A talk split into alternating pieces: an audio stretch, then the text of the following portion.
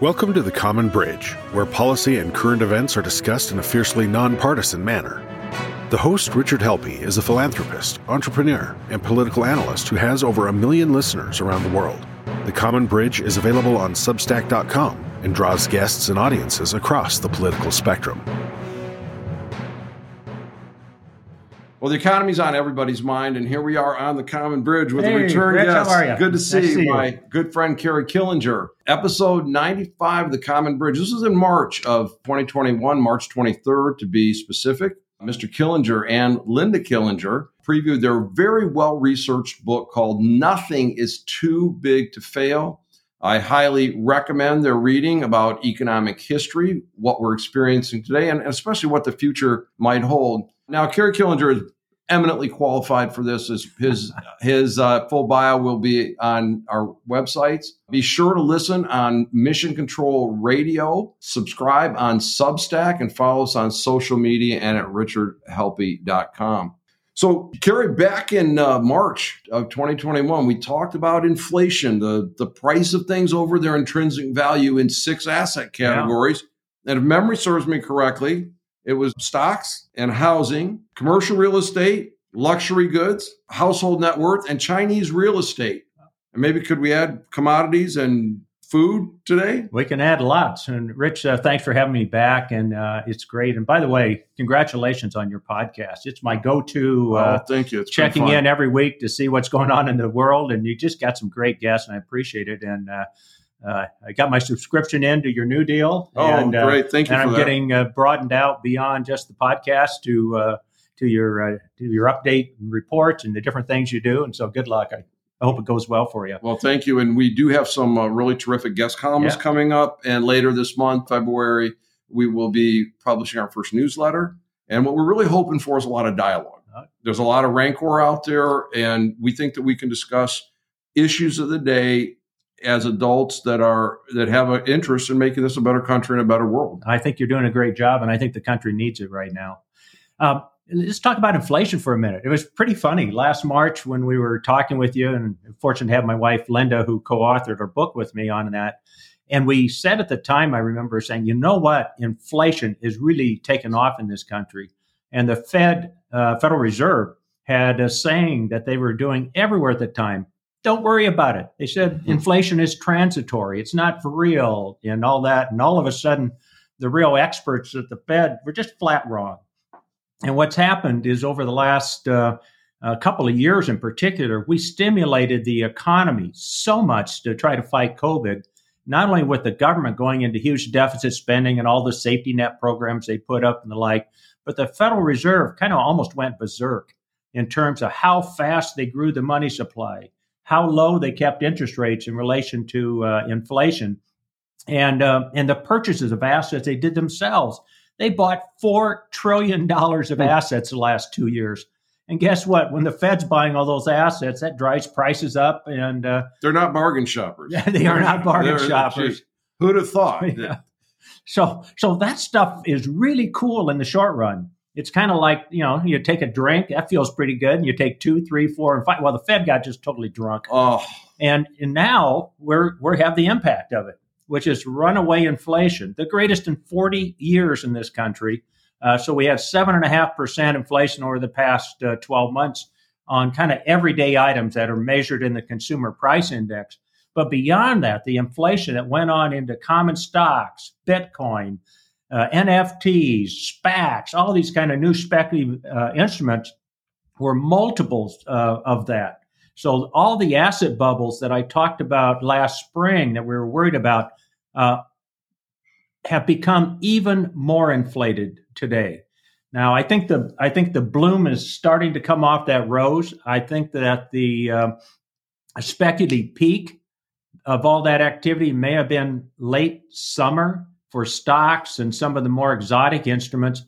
And I think the peak of speculation may have been right at the end of the year for uh, housing and some of the real estate things. And I think that we are now seeing the other side of that.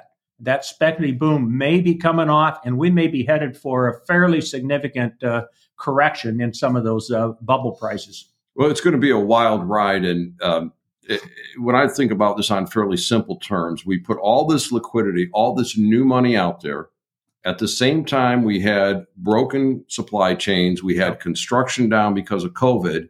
So isn't that kind of basic economics? A lot of dollars chasing fewer goods. That's inflation.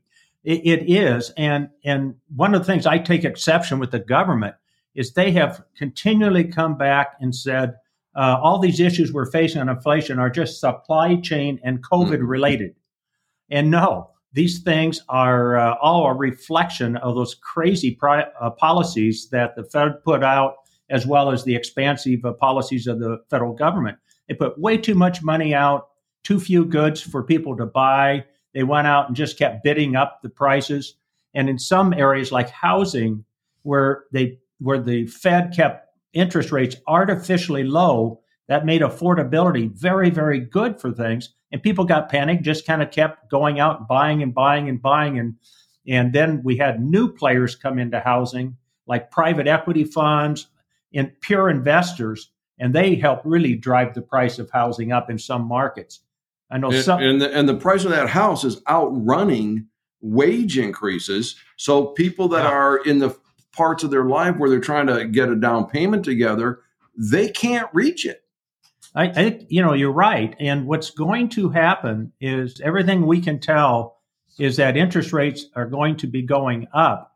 And uh, the net result of that is um, affordability of housing is going to get less. And if that happens, then, you know, we're probably going to see the other side of that and start to see supply come on the market for more houses and fewer buyers. And that could turn from a very speculative um, uh, seller's market Um, to more of a buyer's market, I think, in the next uh, next six to twelve months. Is there any areas, any states that, that are more affected than others? I, I know that I've read things uh, lately. Well, of course, California is always a discussion. Texas, um, what's going on there? You know, what's unusual with the, the housing bubble this go around is it's gone everywhere in the nation. And the average is prices have increased about thirty-five percent in the last two years. Remember, housing should only be growing at the rate of inflation, but about one or two percent. So when you uh, when you have a thirty some percent increase over two years, that's not very sustainable. Uh, now, certainly some markets are much more vulnerable than others, uh, particularly worry about ones that don't have good long-term prospect, where their tax policies are are not attractive and people are moving out of there and the like, and others where, you know, you just got into a speculative boom. So I would just target those markets where you grew much faster than thirty some percent and saying they tend to be a little more vulnerable than those that didn't. You know, if I put on my cynic's hat or skeptic's hat, when I'm told that not to believe my lion eyes with about those empty shelves that I see in the grocery store, and not to believe the price that I pay for a gallon of gasoline, even with my hybrid car. And then that same voice is telling me, hey, don't worry about this seven point five percent inflation because it's only going to last a little bit. I have a hard time understanding, especially then the next thing is, well, we're going to raise interest rates. Now, you and I did business at a time when interest rates were market. Yep. And we've got a whole generation of people that have never dealt with the cost of money. Uh, it's going to be crazy. It, it, it's certainly going to be a new transition for a lot of people to realize. Now, let me give a real simple truism, is that over the long run, the rate of in, or uh, interest rates in, have to be at or above the rate of inflation. Mm-hmm. And that's historically been the case. Whenever you keep interest rates way below the rate of inflation, you create these bubbles. And we've been through that. Now, the Federal Reserve has no choice today but to start reining that in. They have to raise interest rates or inflation is going to go just crazy, even from where it is today. And they have to stop uh, putting excess liquidity into the system through uh, money supply growth. And they, they're going to uh, reverse their purchases of all these mortgage and treasury securities. And so all of these tailwinds that the stock market and housing and everything's had that's really helped fuel these bubbles is now going to be a huge headwind. And the question is going to be, will the Fed manage that deflation of those bubbles in an orderly manner, or do we risk having, like we did in uh, two thousand seven and two thousand eight, a piercing of the housing bubble with a, with with them not responding appropriately, and we had a liquidity crisis, and then we had a meltdown of the whole economy. We certainly hope we avoid that, but you can't assume it's avoided. Well, I, I've read in, in my economic reading that uh, governments cannot allow deflation to get into the economy, because once it gets in, it's really difficult to arrest. And, you know, again, to think it's simple, let's say I'm going to make a major consumer purchase like a car or refrigerator. And I think, you know what? If I wait six months, the price is going to be lower. And so I don't buy it. And then I, you know, other people join in on that. And I say, well, you know, maybe it's six more months. Well, then there comes a, a layoff at the manufacturing mm-hmm. plant that's making that. Now those people don't have spending power. They're not spending. And now the, the economy tumbles down into deflationary, into a depressionary cycle. Are we at any risk for that? I, I think at this point, the risks are, are a little bit different. The Fed would like to see inflation average about two percent per year. And I think most of us who have run businesses say, yeah, a predictable two percent of inflation, that actually is pretty good. You know that prices are going to go up over time. You build them into your wage structures, it, and it goes pretty well. What's happening today is now inflation surged to seven point five percent, and workers understand that. So they're demanding more and more, and the wage structures in the country are growing at a very rapid level. And what's going to happen is that's going to be a self-fulfilling prophecy to inflation for a while. And we saw that in the eighties in a major way, that once you get people's expectation of wage increases being very high, it's very, very hard to unwind. So I think the real risk over the next couple of years is going to be inflation remaining at a high level. And we probably don't have a big deflation risk for everyday items like the consumer price index uh, reflects. But we do have a risk of uh, deflating these asset bubbles. Mm-hmm. So don't be surprised if the stock market uh, corrects twenty or thirty percent someday. Don't be surprised if uh, housing prices actually come down in a number of markets. Don't be surprised if commercial real estate uh, uh, starts to soften a little bit. And don't be surprised at all if these highly speculative newer instruments uh, like uh, you know, Bitcoin or some of the more exotic E T Fs or N F Ts or all the little nomenclatures of things that we came up with in the last couple of years for speculative investments, those bubbles could easily burst in a major way.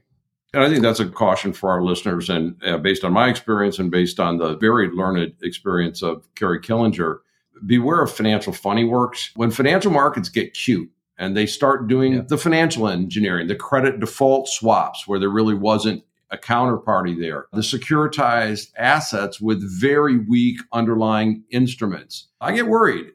And now the special purpose acquisition companies coming back, getting very popular, getting inflated and pulling back. And that's just, that's called, also called a blank check company. Probably cover that in another episode of The Common Bridge. But when I think, when I look at all of these financial funding works coming in, that's another sign of a major correction or crash, perhaps. It, it is. And I commented a little earlier, I think uh, we may have seen a speculative peak in some of those kinds of things sometime last summer. Remember when we had with the Robinhood platform and all these meme oh, yeah, stocks going right. kind of crazy, and SPACs were the, were the order of the day, I P Os were going on in a hot mm-hmm, and heavy yes. way. What's happened now is it is is uh, the seventy percent of all I P Os last year are underwater now. Uh, th- virtually all the SPACs, not all, but most of the SPACs that came are underwater, have not done well. And I think that people have kind of realized that that speculative peak was a little bit crazy.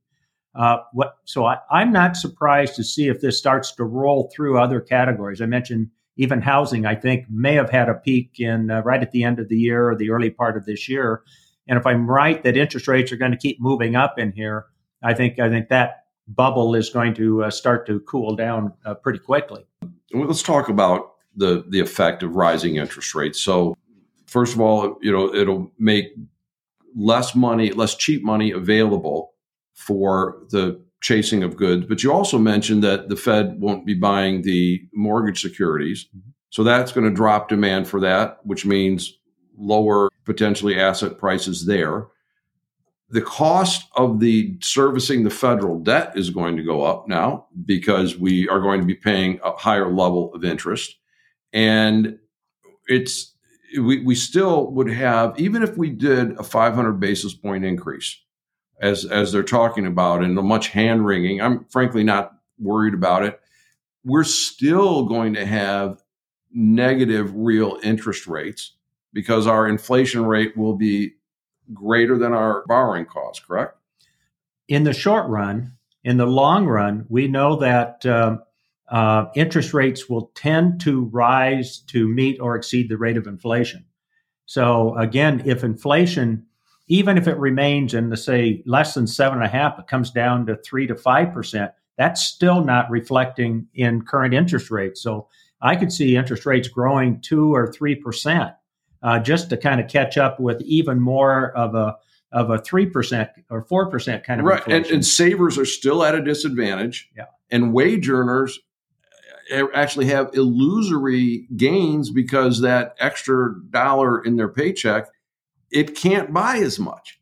And and we're, it's these policies are really crushing the lower economic strata and the middle income earners. You're absolutely right on that point. And, you know, if we look in, in hindsight now, and all, all these measures that have gone to, uh, for to fight COVID, and the biggest beneficiaries by far have been the billionaires of the country. Mm-hmm. Um, you know, if you take somebody like Elon Musk, and I love Tesla, I haven't owned a car, but uh, you know, Elon, or, first of all, the federal government policies helped make Tesla what it is, with all the subsidies and the and the benefits that they got. And then when the uh, Fed made all this money so easy and put speculative conditions, well, he's now the richest person in the world, and uh, added uh, billions and billions and billions to the value. He and other high-end folks were the major beneficiary of all these policies. The average consumer is no better off today than they were before COVID, despite all these government spending programs. So the the the, the benefits primarily went to the upper one-tenth of one percent of our society. Well, there's scientists. One of my favorite, Martin Koldorf, writes about this, how the policies really attacked middle income earners and attacked lower wage earners. And basically, we have a class system that people that could work out of their laptop from a remote location kept right on rolling. But if you were needing to get to work to do whatever it is you did, you didn't have that opportunity. And is it any surprise that right behind Mister Musk, you have Jeff Bezos, because people are at home ordering off Amazon and getting their yeah. food delivered from Whole Foods. And so his worth has skyrocketed based on Amazon, as have a lot of the other online platforms. You know, the one other uh, concern I have for the average uh, worker or individual is that with the, uh, we have a very good likelihood of returning to a phrase that we all had back in the nineteen eighties of stagflation, mm-hmm. where we have inflation above a comfortable level and the economy slows.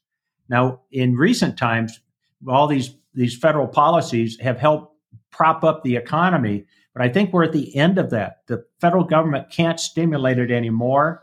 I think inflation is starting to take a toll, and I think the economic growth over the next uh, year or two is going to slow. So we could have this simultaneous improvement, or I mean, very high inflation, very low economic growth, and that's not a good employment p- uh, position long run for people. So I, I worry that for the average uh, worker, that we end up in a position where inflation's still going on, they're losing purchasing power, and maybe the environment for getting jobs and changing and the demand for work actually starts to slow down. And that could easily happen later this year. That's a very uh, scary scenario. And my experience with every time we've had a recession, we've talked ourselves into one. We said we think a recession's coming, so we all started acting like there was going to be a recession, mm-hmm. and we get one. The good news is that when we decided it was time to be over, we just talked ourselves out of it and, and went on. So, you know, that that ends after, you know, unfortunately, a lot of a lot of pain. So as we're talking about inflation, is this? Can the consumer just expect steadily climbing prices and they kind of get to a new level, or steadily climbing and then some, perhaps some retrenchment? And are all these asset classes going to trade the same? And I know I want to get to China too. Well, we know they're not going to all be the same. And some of the things that have jumped up in price pretty dramatically, like used cars uh, right now, uh, I think that that's going to work itself through the system as we get through some of the uh, the chip shortages and people get uh, geared up with more of the of the newer high demand cars and the like. And I think we'll finally get through that. Uh, I, I do worry on the inflation front. The government does not factor in what's going on in housing prices in the consumer price index. They do a summary of what the impact is on rents. Well, rents always lag change in asset mm-hmm. prices. Uh, now, back in the eighties, they used to include housing prices, and so that came right through it. This go around, we said, uh, we're not going to measure uh, housing prices in the inflation rate the same way we did. So that one's still coming through. So I, I'm worried about the impact that's going to have. But uh, but I do think these supply chain bottlenecks are going to gradually go away. I think, you know, I, in a way, I'm a little worried about it, that our demand is going to start slowing down for a lot of goods and services as the, if, if I'm right, that the economic growth slows. So some of these uh, inflationary pressures will ease back. But will we return to less than two percent annual inflation? I don't think so. I think it looks like we're in a period where above two percent for a while is likely. And that's going to keep putting pressure on the Fed to uh, keep raising interest rates to try to get that to catch up with the rate of inflation. So we're going to make it di- more difficult for people to buy a house or to rent, but we're not going to count that in inflation because it's too scary. And you know, when I hear about that, we're not going to count it. Uh, of course, I think about some of the COVID data, right? What we're yeah. going to count. But th- there was an old fable about a a duel was about to be fought. And one guy was very thin and the other guy, well, well, he enjoyed his food. Okay. And, and the, the larger fellow looked at the skinny guy and he said, hey, this isn't fair. You got a lot bigger target. The person conducting the duel thought about it and went over, took a piece of chalk and he drew two lines down the front of the larger guy. And he says, okay, any hits outside that line don't, don't count. count. So, yeah, well, Your your rent pay so America, your rent or your mortgage payment doesn't count. Yeah. Okay. Just that's the policy from the federal government. And Kerry, we're in the middle of this restart too, which is still a wild card. And look what's going on today on the Canadian border in you know my hometown, the Ambassador Bridge, the number one land connection to our number one trading partner, is not moving any cars. Well, and again, those supply chain issues are going to be here for a while. We've got to attack all those individual ones like uh, uh, like that one. But I, I do think they're they're. Um, I'm actually encouraging the government today to quit blaming everything on COVID. I, I think that we are in the final st- personally, I think we're in the final stages of COVID having a huge impact on the economy. I think we're learning to live with it. Uh, knock on wood, but I think the Uh, unless there's a new major variant that's an issue, it seems like we're on the uh, improving side of uh, dealing with the disease across the board. Uh, I, I worry that the government has put, you know, it's easy to blame COVID because then it's not you. You got an right. exogenous third party you can blame. Uh, but I think if some of this inflation comes through and they actually see the economy slowing down and there's other issues, uh, many of those are self-inflicted wounds from policies, not from COVID. And I'd like to get us beyond trying to justify everything we're doing uh, and you know blaming it on COVID. Well, indeed, and I think you hit the nail on the head. It's not COVID, but it was the public policy responses, and I see a lot of people scrambling for cover right now. And that's, of course, going to be a topic for another day, given yeah. the magnitude of it. Why don't we touch on China a little bit and then and then wrap up? I know you've got a keen interest in how the global economy interacts. What do we what should we be thinking about relative to China?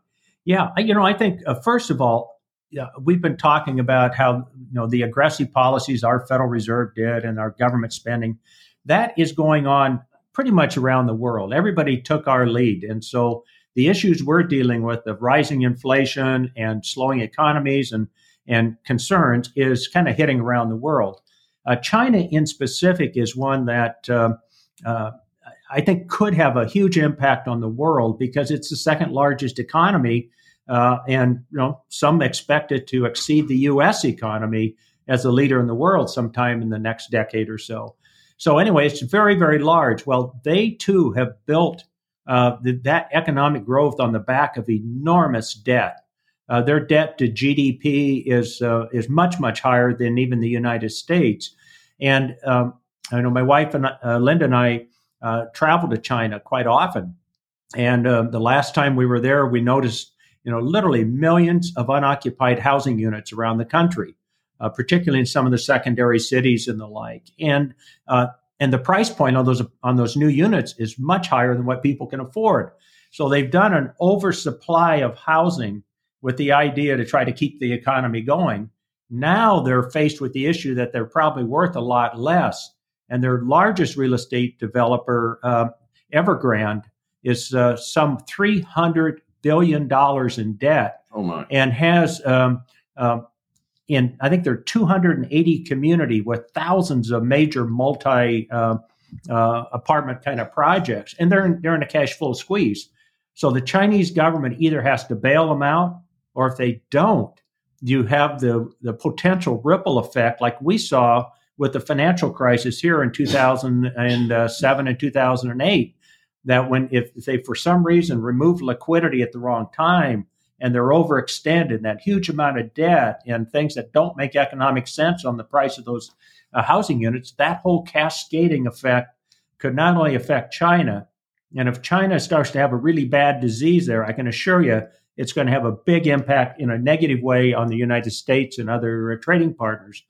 And the other a little subtlety I'll mention going by here is because the U S consumer has been so flush with cash from these government handout programs, uh, we are buying an increasing amount of goods and services from China and other foreign countries. So our trade deficit is the largest in history, which means we are totally dependent on getting all of our good, cheap goods that we're all buying yeah. out of those guys. And if they have a, a disruption, Uh, that will have a disruption on our supply chain and our goods and all that kind of stuff in addition. So I think it makes a lot of sense for us to follow China fairly carefully. Indeed. So let me ask you to speculate a little bit, if I might. Ooh. You get an invitation. The invitation is to go to Camp David over the weekend. And the president wants to meet with you, along with the chair of the Federal Reserve mm-hmm. and the Secretary of State. And they're saying, look, we've got this multidimensional problem going on. What do we do? If you had to mm-hmm. pick out two or three things, say, let's go do this, and maybe a thing like stop doing this or whatever, what would you advise? I, I think I, I would advise that they have to take the medicine now of, uh, of, of for the Federal Reserve of raising interest rates. Try to do it in an orderly way, but you've got to raise rates to uh, Uh, to attack inflation, or it's going to become an ever-increasing uh, major problem. And I think I would have the Fed continue to, at a faster pace, reducing its own purchases, because, again, they, they've got us at the party drinking way too much, and we're all drunk. Mm-hmm. They have got to sober everybody up and uh, bring that back down. And the more of an orderly way that they can do it, the better off we'll be. And I think I tell them, you know, from the f- federal government standpoint, you guys have built such huge budget deficits. That's unsustainable. That's helped contribute to inflation. This is the time to try to return to uh, more normalized budgets. Try not to uh, overspend, and give yourself a couple of years for the for the economy to kind of go through a transition to uh, uh, and hopefully pull down the rate of inflation. Yes, we'll have slow economic growth. Yes, uh, you politicians are going to be under attack, because we, you know, they're not going to be able to stimulate the economy, have no inflation, and keep causing prices uh, bubbles, asset, uh, assets to go up even more. That party is over. And so it's a matter of, can you manage in a very smart way on the other side? And please try to avoid breaking those bubbles in a way that brings the kind of pain that we had back in two thousand seven, two thousand eight. Well, that, that would be sound advice to to raise that, and also to have the federal government slow their spending. And I don't think this solves the problem, but we do have some incomes and wealths that are just way out of whack um, that need to be addressed. And, you know, perhaps we need to start looking at means testing or something for some of the big programs, Social Security, Medicare, and anything that we can do to eliminate spending in a way that's not as painful. That that it's going to no all spending cuts cause pain. Yep. And and raising interest rates causes pain, but it's where it drops. And right now we've dropped it on middle America. uh, we being the United States government. Kerry, this has always been a great conversation. I really appreciate it. What didn't we cover today that maybe that we should, or any closing thoughts that you might have? Well, Rich, no, I think uh, I think it's been very comprehensive, and as, as always, you're you're right on top of the subjects, and I think we had, had a good discussion. Um, I, I again, I think th- you know, in the long run, this is still such a great uh, country, and we have every opportunity to be the long-term winner uh, on an economic basis, social basis, every other basis. So I don't want to be doom and gloom about some of the challenges we're facing. It's all about how do we manage through them, but don't keep trying to have a super inflated uh, party for the next uh, two, three, four years. We need to uh, uh, get through this period, get ourselves back on solid footing, and then I think the long-term prospects for our country is excellent. Well, look, if, if I could sum that up, if our federal government could treat us like adults, and maybe the folks that are running for office could treat us like adults, like, yeah, we have problems and we can't do stupid things. Maybe that's just too much. There we go. All right. We've been talking today with Kerry Killinger, a man with a deep economic experience who uh, has researched a book, Nothing Is Too Big to Fail, that he co-wrote with his wife, Linda Killinger. Again, highly recommend the book, Nothing Is Too Big to Fail. I keep it on my bookshelf. It's a great read. And their prognostications have been spot on. And that's born out of the study of history, the analysis of where we stand today. Be sure to register and subscribe to the Common Bridge at Substack. It's easy to do. Substack dot com is the name of the website. You put Common Bridge in the search bar, and for just five dollars a month, get this kind of content, as well as our columns, our newsletters, our transcripts, and many great guests. And more importantly, an opportunity to join in the conversation, be part of the nonpartisan future of America. Let us treat each other with respect and kindness while we exchange ideas. I hope you hear this on Mission Control Radio as well. One of our guest columnists, Carl Bingle, talking about his experience in the music business, and, and he's got a great program in Mission Control. And of course, on regular social media and other media outlet channels. And with my guest today, Kerry Killinger. Thanks, Rich. This is Rich Helpy signing off on The Common Bridge. Thanks for joining us on The Common Bridge. Please subscribe to The Common Bridge on Substack dot com, where you can find more interviews, columns, podcasts, video, and other nonpartisan discussions to the problems of today. On Substack, you can access the full archive and bonus columns, podcasts, and interviews for only five dollars a month. Please go to Substack dot com and search for The Common Bridge and subscribe. All rights reserved by Richard Helpy.